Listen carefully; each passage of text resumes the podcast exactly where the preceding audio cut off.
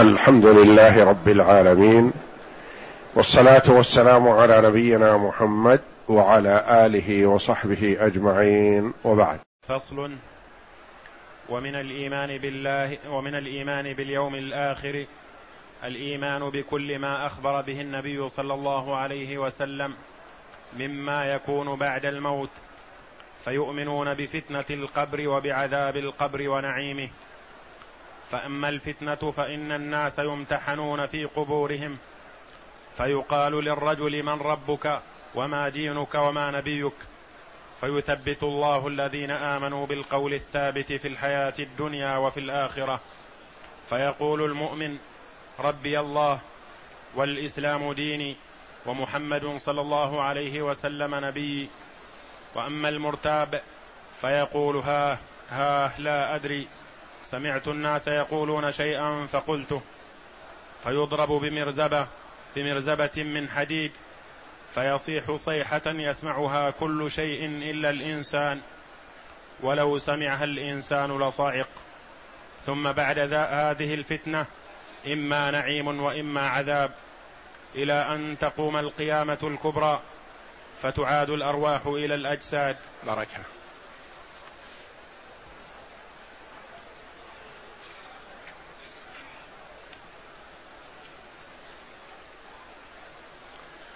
قول المؤلف شيخ الإسلام ابن تيمية رحمه الله تعالى في كتابه العقيدة الواسطية ومن الإيمان باليوم الآخر الإيمان بكل ما أخبر به النبي صلى الله عليه وسلم مما يكون بعد الموت.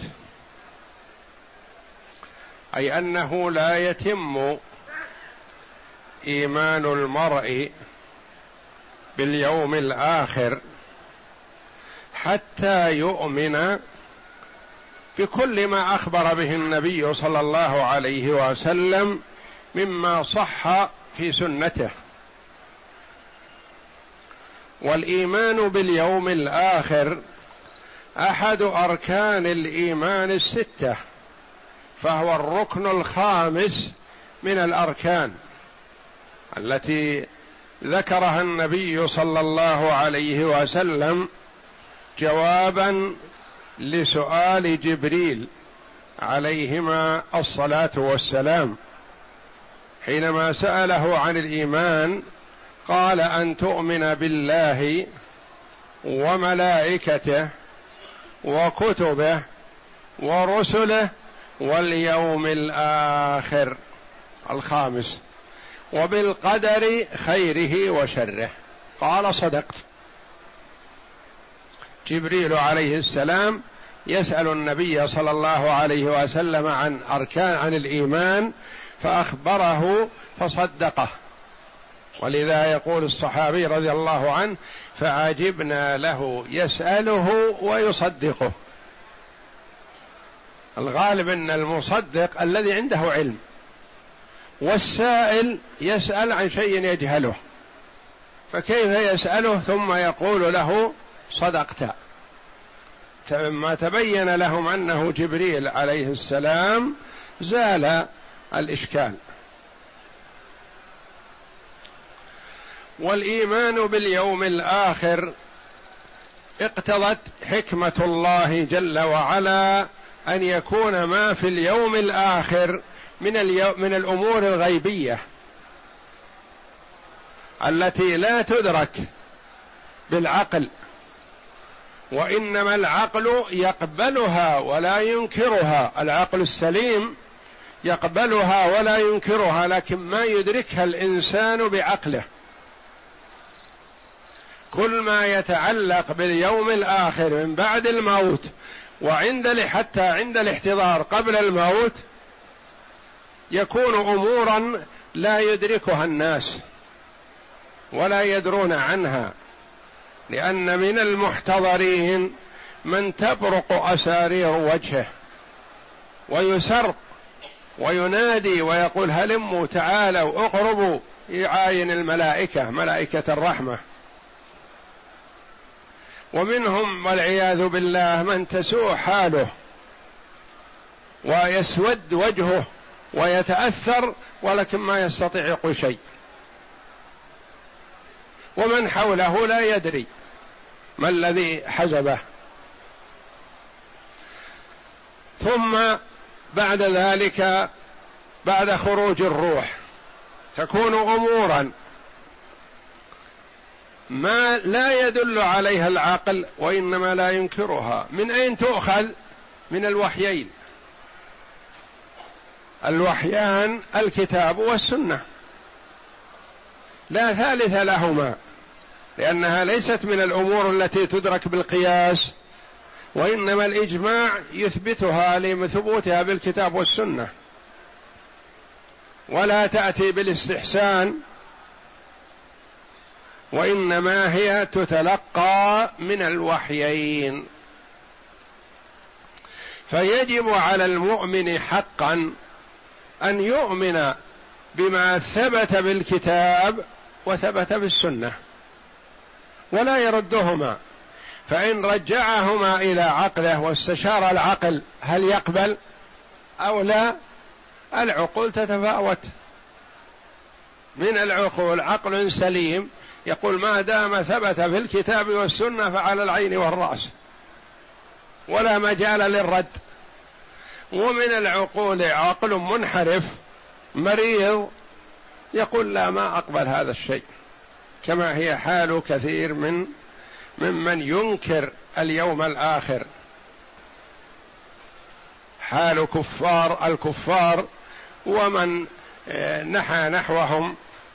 من المتفلسفة وغيرهم مثلا ينكرون ذلك. ويحكمون عقولهم فيما جاء في الكتاب والسنة. وهذا قصور من المرء وقصور في العقل أن يحكم عقله فيما جاء في الكتاب والسنة. جاء في الكتاب في السنة الصحيحه فيجلسانه يقول بعض المتفلسفة ممكن نضع الميت في لحده ونضع عليه شيء من الزئبق الزئبق الذي هو سريع الحركة. ثم نتركه يوم أو يومين وناتيه في اليوم الثاني أو اليوم الثالث نجد الزئبق في مكانه. لو كان مجلس مثلا ومجلس كما جاء في الحديث لذهب الزئبق. كلها هذه أمور الدنيا وهذه تصرفات الخلق تصرفات الناس. وأما أمور الآخرة وما يأتي عن النبي صلى الله عليه وسلم من سنته الصحيحة فلا مجال لتحكيم العقل فيها. وقد يكون الاثنان في قبر واحد أحدهما في روضة من رياض الجنة ويفسح له في قبره وينور له فيه ويفتح له باب إلى الجنة والآخر والعياذ بالله في حفرة من حفر النار وتلتئم أضلاعه ويضيق عليه في قبره ويفتح له باب إلى النار ولا واحد يدري عن الآخر. ولو كشف كاشف القبر وجده بحالهما. هذا في نعيم وهذا في عذاب وهذا لا يدري عن هذا وهذا لا يدري عن هذا. فأمور الآخرة ما يجوز أن تقاس على أمور الدنيا. لأن الأحوال التي تمر بابن آدم حال الدنيا وحال البرزخ وحال الجنة أو النار اليوم القيامة. وكل حالة أوسع وأبعد أفق من الحال التي قبلها وبينهما تفاوت عظيم. وفي كل حال تكون له روح لكن يختلف تعلق الروح بالبدن في الدنيا تعلق الروح في البدن في البرزخ تعلق الروح في البدن في الدار الآخرة. يختلف اختلافا عظيما. ويكون القبر روضة من رياض الجنة للعبد ولو أنه في بطن الحوت أو في أجواف السباع أو في حواصل الطير أكلته أكلته الغربان مثلا. المؤمن في روضة من رياض الجنة والشقي في حفرة من حفر النار. ولو أنه طحن وأحرق وطحن وذري في الريح فهو في قبره في روضة من رياض الجنة وفي حفرة من حفر النار لا نشك في هذا.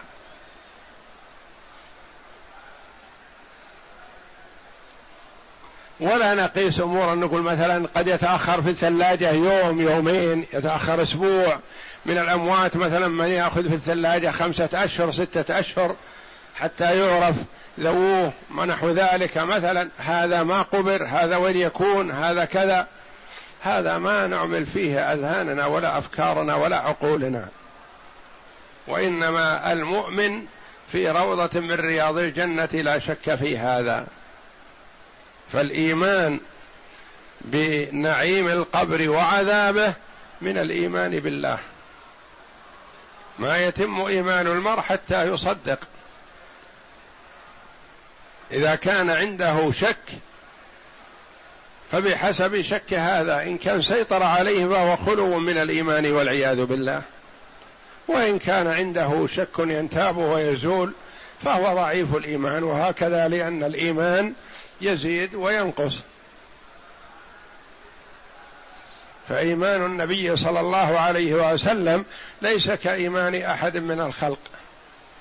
وإيمان الصحابة رضي الله عنهم ليس كإيمان من بعدهم. وإيمان أبي بكر وعمر ليس كإيمان بقية الصحابة رضي الله عنهم أجمعين. وإيمان أبي بكر ليس كإيمان عمر رضي الله عن الجميع. فالناس يتفاوتون في الإيمان ويجب على المؤمن أن يصدق بكل ما جاء عن النبي صلى الله عليه وسلم ولا يعمل عقله فيه والفتنة تحصل في الدنيا وتحصل في القبر. الفتنة الفتنة الأصل في الفتنة أنها إدخال الذهب أو الفضة في النار ليتخلص مما علق به من نحاس أو حديد أو صدى أو غير ذلك. هذه الفتنة واستعملت في الامتحان مطلقا. يمتحن المرء يعني يفتتن. ويبتلى. والابتلاء والامتحان والفتنة معانيها متقاربة. يبتلى المرء يعني يمتحن بالخير ويبتلى بالشر. ويبتلى يسأل عما عنده. مثل الطالب يبتلى في الامتحان. يختبر شاف وش عنده. هل هضم المادة أو ما عنده شيء منها. وهذا يأخذ مئة في المئة وهذا يأخذ اثنين في المئة. وهذا يأخذ صفر.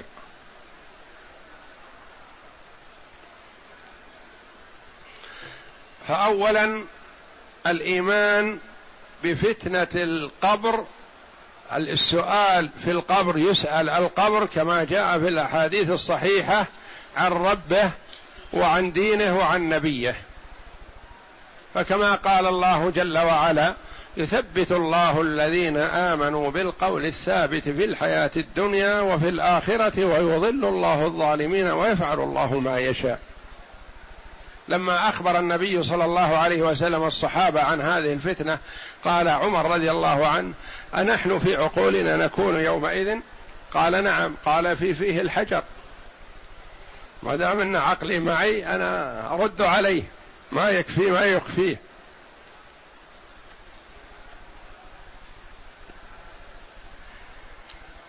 فيسأل المرء فالمؤمن يقول ربي الله. والإسلام ديني ومحمد صلى الله عليه وسلم نبيي لأنه عاش على هذا ومات عليه. والمنافق والزنديق ونحوهم ممن هو مع المسلمين في الظاهر في الدنيا يقول ها ها لا أدري. سمعت الناس يقولون شيئا فقلته. يذهب عنه لأنه ما قاله عن يقين وإخلاص يصطحبه معه في القبر. ينتهي في الدنيا. فيقول ها ها ما يدري ماذا يجاوب. كحال المبهوت بالشيء أو الجاهل بالشيء أو الذي ليس عنده أي معلومات عنه. ها ها يتفطن ما يجد شيء. ثم يقول سمعت الناس يقولون شيئا فقلت يعني هذا قال. ربما أنه صلى وصام وجلس مع المسلمين لكنه منافق فذهب ما عنده. فيضرب بمرزبة بالتخفيف أو مرزبة من حديد يصيح صيحة يسمعها كل شيء. كل ذي سمع إلا الثقلين الجن والإنس. ولو سمعها الإنسان لصعق ما تحمل. أن يسمع هذه الصرخة أو الصيحة الشديدة من أبيه أو من أخيه أو من أمه أو من خاله أو عمه أو جاره أو نحو ذلك. ما يدري عنهم. ولله في ذلك حكمة. أخفاها الله جل وعلا عن الثقلين. عذاب القبر ونعيمه أخفاه الله جل وعلا عن الثقلين. بينما الحيوانات تسمعه.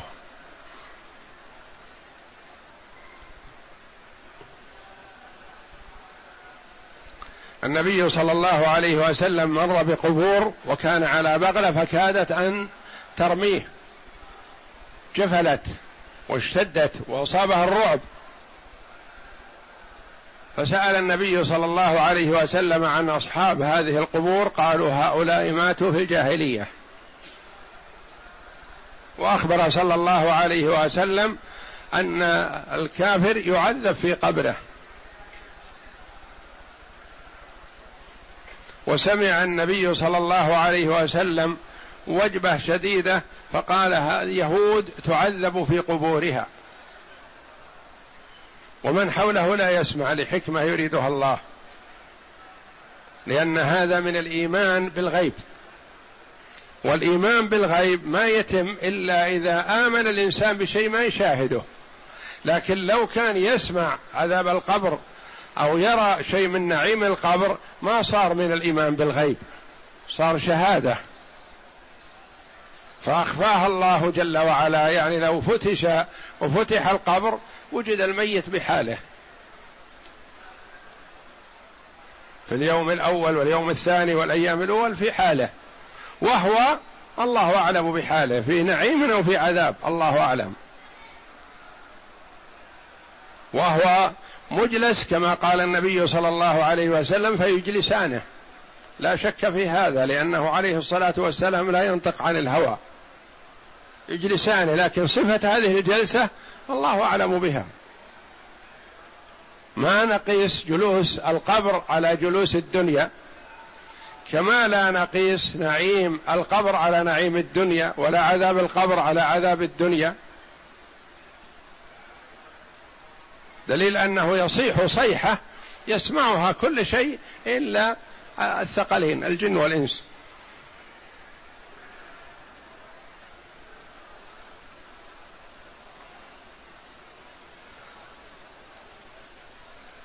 وأخبر صلى الله عليه وسلم أن فتنة القبر قريبا أو مثل فتنة المسيح الدجال.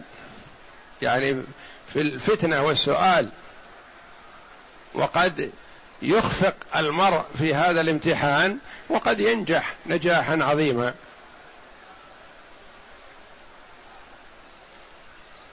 ومن مات على شيء فهو عليه. بإذن الله. ما دام مات على التوحيد وعلى الإيمان بالله والإيمان برسله والإيمان بكتبه والإيمان بال بالملائكة والإيمان بالغيب باليوم الآخر فهو عليه بإذن الله. ما يتغير. ومن مات على شيء بعث عليه. من مات ملبيا محرما بعث يوم القيامة ملبيا. يقول لبيك اللهم لبيك. ومن مات سكران والعياذ بالله بعث على حالته. ومن مات مرابي والعياذ بالله بعث كالذي يتخبطه الشيطان من المس مثل المجنون مثل المصروع لأنه مجنون في طلب المال. يريد المال من حلال أو حرام المهم أن يكسب. فعقله في طلب المال فعوقب بأن يكون بعثه يوم القيامة كالمجنون. صور حاله في الدنيا بالنسبة للمال. الذين يأكلون الربا لا يقومون إلا كما يقوم الذي يتخبطه الشيطان من المس. ذلك بأنهم قالوا إنما البيع مثل الربا وأحل الله البيع وحرم الربا. فمن جاءه موعظة من ربه فانتهى فله ما سلف وأمره إلى الله ومن عاد فأولئك أصحاب النار هم فيها خالدون الوعيد شديد. والآيات القرآنية صريحة واضحة. وأخبر صلى الله عليه وسلم أنه في آخر الزمان يكثر التعامل بالربا كما هو الحال اليوم. وأكثر الناس لا يبالي المهم يكون طريقة فيها مكسب فيها ربح. لا يبالي. والبنوك تتجاكر أيها أكثر تعطي ربح فلا حول ولا قوة إلا بالله.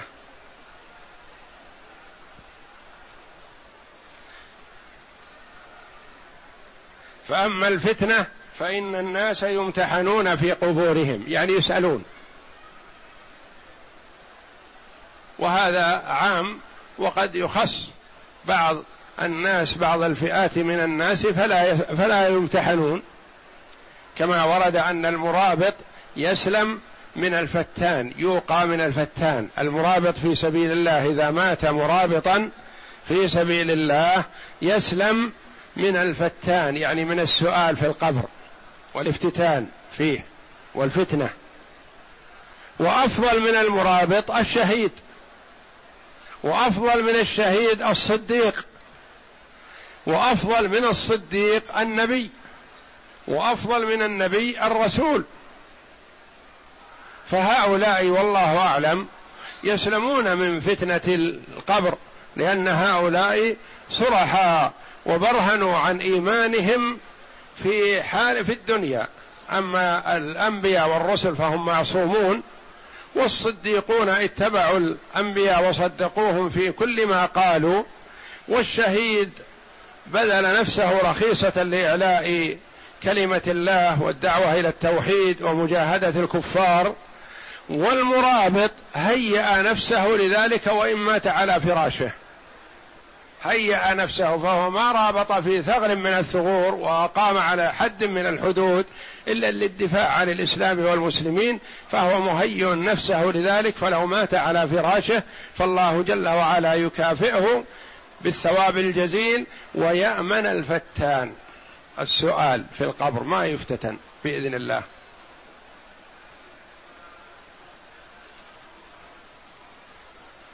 فإن الناس يمتحنون في قبورهم فيقال للرجل من ربك وما دينك ومن نبيك. هذه أسئلة القبر. والحساب يوم القيامة عن الأعمال الصالحة عن الأعمال عن الصلاة والصيام والزكاة والحج واقتصاص بعض الخلق من بعضهم لبعض. فإنما هذا في القبر السؤال عن الرب وعن الدين وعن النبي. يقول فيثبت الله الذين آمنوا بالقول الثابت في الحياة الدنيا وفي الآخرة. المؤمن الذي مات على الإيمان ما يبالي بهذه الأسئلة. هذه بسيطة. لأن هذه عقيدته وهذه دينه وهذا مذهبه وهذا الذي سار عليه وهذا الذي صلى من أجله من أجل ربه. صلى وصام وتصدق وعمل و حج واعتمر. هو على ما كان عليه. والمرائي والعياذ بالله والذي يرائي الناس بعمله يذهب لأنه عمله لأجل وقت عمله للدنيا فقط فما يصحبه في الدار الآخرة. فيقول المؤمن ربي الله والإسلام ديني ومحمد صلى الله عليه وسلم نبيك. وأما المرتاب يعني الذي في شك مرتاب فيقول ها ها لا أدري. وهذا والله أعلم في المنافق. والمرتاب. وأما الكافر فهو ما يقول سمعت الناس يقولون شيئا فقلته لأنه ما قال شيء. فالكافر والله أعلم أنه قد يسأل وقد لا يسأل لأنه معروف مصيره. هو في حفرة من حفر النار. ولا يسأل عنه لأنه ما ما آمن بالله وما صلى وما صام وما شهد أن لا إله إلا الله. وأما المرتاب فيقول ها ها لا أدري. سمعت الناس يقولون شيئا فقلته. يعرف أنه كان مع الناس وكان يقول مثل ما يقولون لكنه نسي هذا الشيء. فيضرب بمرزبة من حديد. المرزبة معروفة هي التي رأسها حديد ثقيل وقوية يضرب بها فيصيح صيحة يسمعها كل شيء إلا الإنسان ولو سمعها الإنسان لصعق. ما يتحمل أن يسمع هذا الصراخ وهذا الصوت.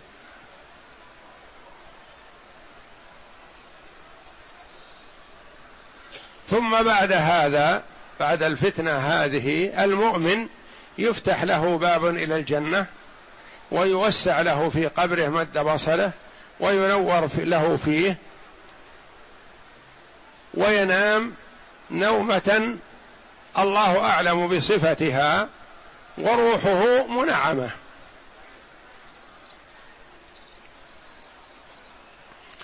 والكافر والفاجر والعياذ بالله يضيق عليه في قبره وتلتئم أضلاعه من شدة الضيق و يفتح له باب إلى النار ويأتيه من حرها وسمومها وعذابها وهو معذب.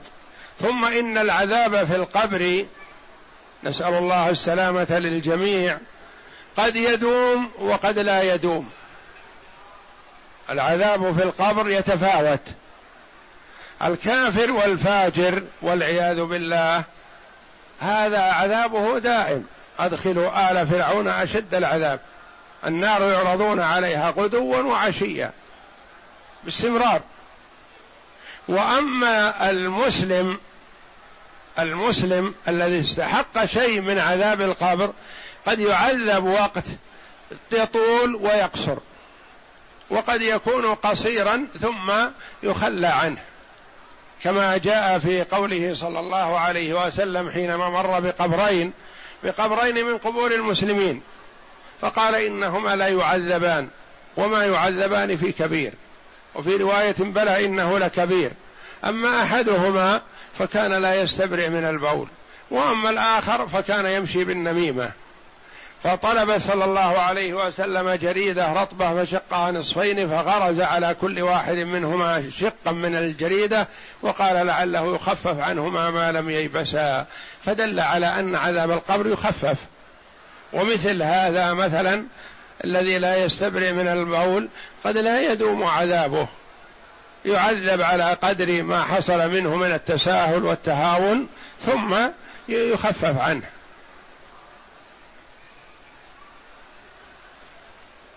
وشق الجريدة هذه من خصائصه صلى الله عليه وسلم. ما يجوز لنا أن إذا مررنا بقبر أو قبرين مثلا أن نأخذ جريدة ونشقها ونقول لعله يخفف عنهما ما لم ييبسا هذا ما يجوز لأني علمت أن بعض الجهال يفعل ذلك وهذا جهل. ما يجوز لأنه اولا وما يدريك أنه يعذب. الرسول علم أنه يعذب بوحي من الله وأنت ما إذا يدريك. يمكنه في روضة من رياض الجنة وأنت تقول هذه الجريدة تخفف عنه. ثم إن هذا إساءة ظن بصاحب القبر وأنت ما تدري عنه ربما يكون صديق.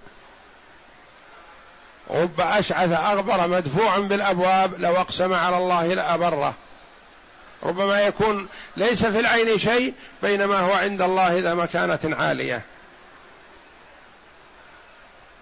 فما يجوز للمسلم أن يفعل شيء بخلاف ما أرشد إليه النبي صلى الله عليه وسلم.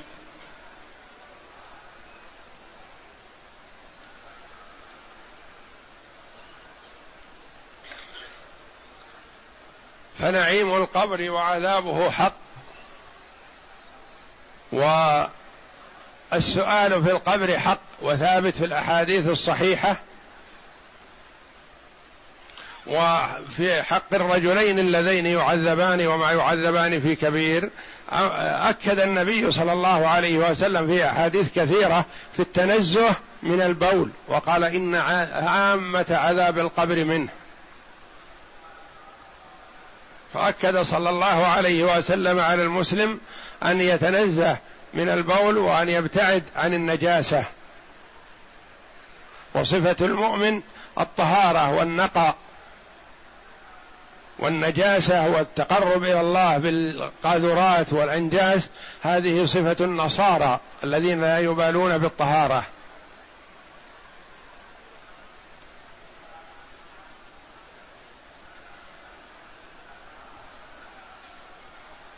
ثم بعد ذلك عند القيامة الكبرى تعاد الأرواح إلى الأجساد. وتعلق الأرواح بالأجساد في الدور الثلاثة متفاوت. تعلق الروح بالجسد في الدنيا يختلف عن تعلق الروح في الجسد في البرزخ. والمراد بالبرزخ القبر ما بين الموت وقيام الساعة. وتعلق الروح بالجسد في اليوم الآخر في الدار الآخرة في الجنة أو النار يختلف عنه في البرزخ. فلكل دار حال تخصها. الله أعلم بها في البرزخ وفي الدار الآخرة.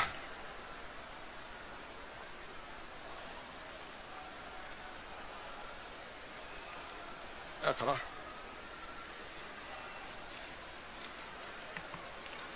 يقول الشارح رحمه الله قوله من الإيمان باليوم الآخر إلى آخره إذا كان إن الإيمان به إيمانا تاما كلاما لا يتحقق إلا إذا آمن العبد بكل ما أخبر به النبي صلى الله عليه وسلم من أمور الغيب التي تكون بعد الموت. يقول إيمانا كاملا تاما لأن الإيمان يتفاوت. والناس يتفاوتون في الإيمان باليوم الآخر كما يتفاوتون في الإيمان بالله. ويقال لهذا مؤمن وهذا مؤمن وبينهما فرق كبير. فالمرء قد ينقص إيمانه وقد يزيد كما هو أصل من أصول أهل السنة والجماعة أن الإيمان قول وعمل واعتقاد يزيد بالطاعة وينقص بالمعصية. فقد ينكر أو يشك بعض الناس في بعض الأمور ما يقال إنه كفر بالله أو كفر باليوم الآخر. وإنما كلما قوي إيمانه بما جاء به النبي صلى الله عليه وسلم فهو أفضل. وقد يقل إيمانه لكن ما يضمحل ما ينتهي. وقد ينتهي بالكلية إذا أنكر إنكار كلي. كالذي يحكمون عقولهم ويقولون ما يكون كيف يكون روضة من رياض الجنة وهو مثلا يشاهد في قبره. أو قد يكون في الثلاجة أو قد يكون في كذا. كيف تكون يقولون في روضة من رياض الجنة. كيف يكون في حفرة من حفر النار وهو في الثلاجة؟ ونحو ذلك. يقول أمور الآخرة لا تقاس على أمور الدنيا ويجب على المؤمن أن يؤمن بكل ما ثبت عن النبي صلى الله عليه وسلم ولا يشك في هذا. نعم. والضابط في ذلك أنها أمور ممكنة أخبر بها الصادق صلوات الله عليه وسلامه وكل ممكن أخبر به الصادق أمور ممكنة لكن لو تركت للعقل قد ما يدركها العقل. لكن لا ينكرها العقل ولا يكذب بها العقل السليم لأن العقل السليم تبع لما جاء به الكتاب والسنة. ما يكون عنده شك فيما جاء بالكتاب والسنة. نعم. والله بطول. وكل ما ممكن أخبر به الصادق صلى الله عليه وسلم يجب الإيمان بوقوعه كما أخبر فإن هذه الأمور لا تستفاد إلا من خبر الرسول صلى الله عليه وسلم فأهل السنة والجماعة يؤمنون بذلك كله. وأما أهل المروق والإلحاد من الفلاسفة والمعتزلة فينكرون هذه الأمور من سؤال القبر ومن نعيم القبر وعذابه والصراط والميزان وغير ذلك بدعوى أنها لم تثبت بالعقل. والعقل يعني يحكمون العقل قبل الكتاب والسنة. يقولون اللي يثبته العقل نقبله واللي ما يثبته العقل ما نقبله.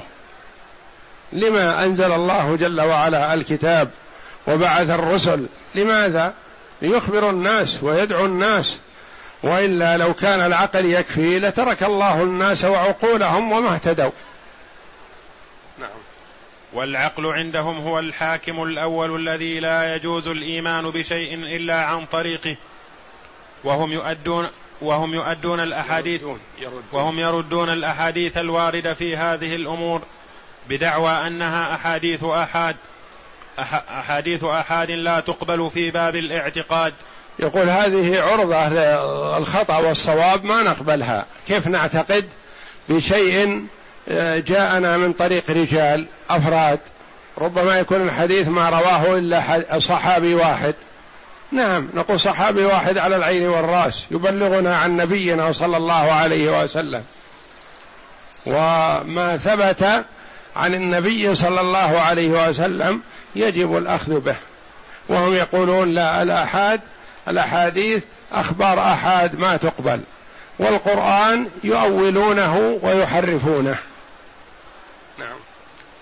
وأما الآيات فيؤولونها بما يصرفها عن معانيها.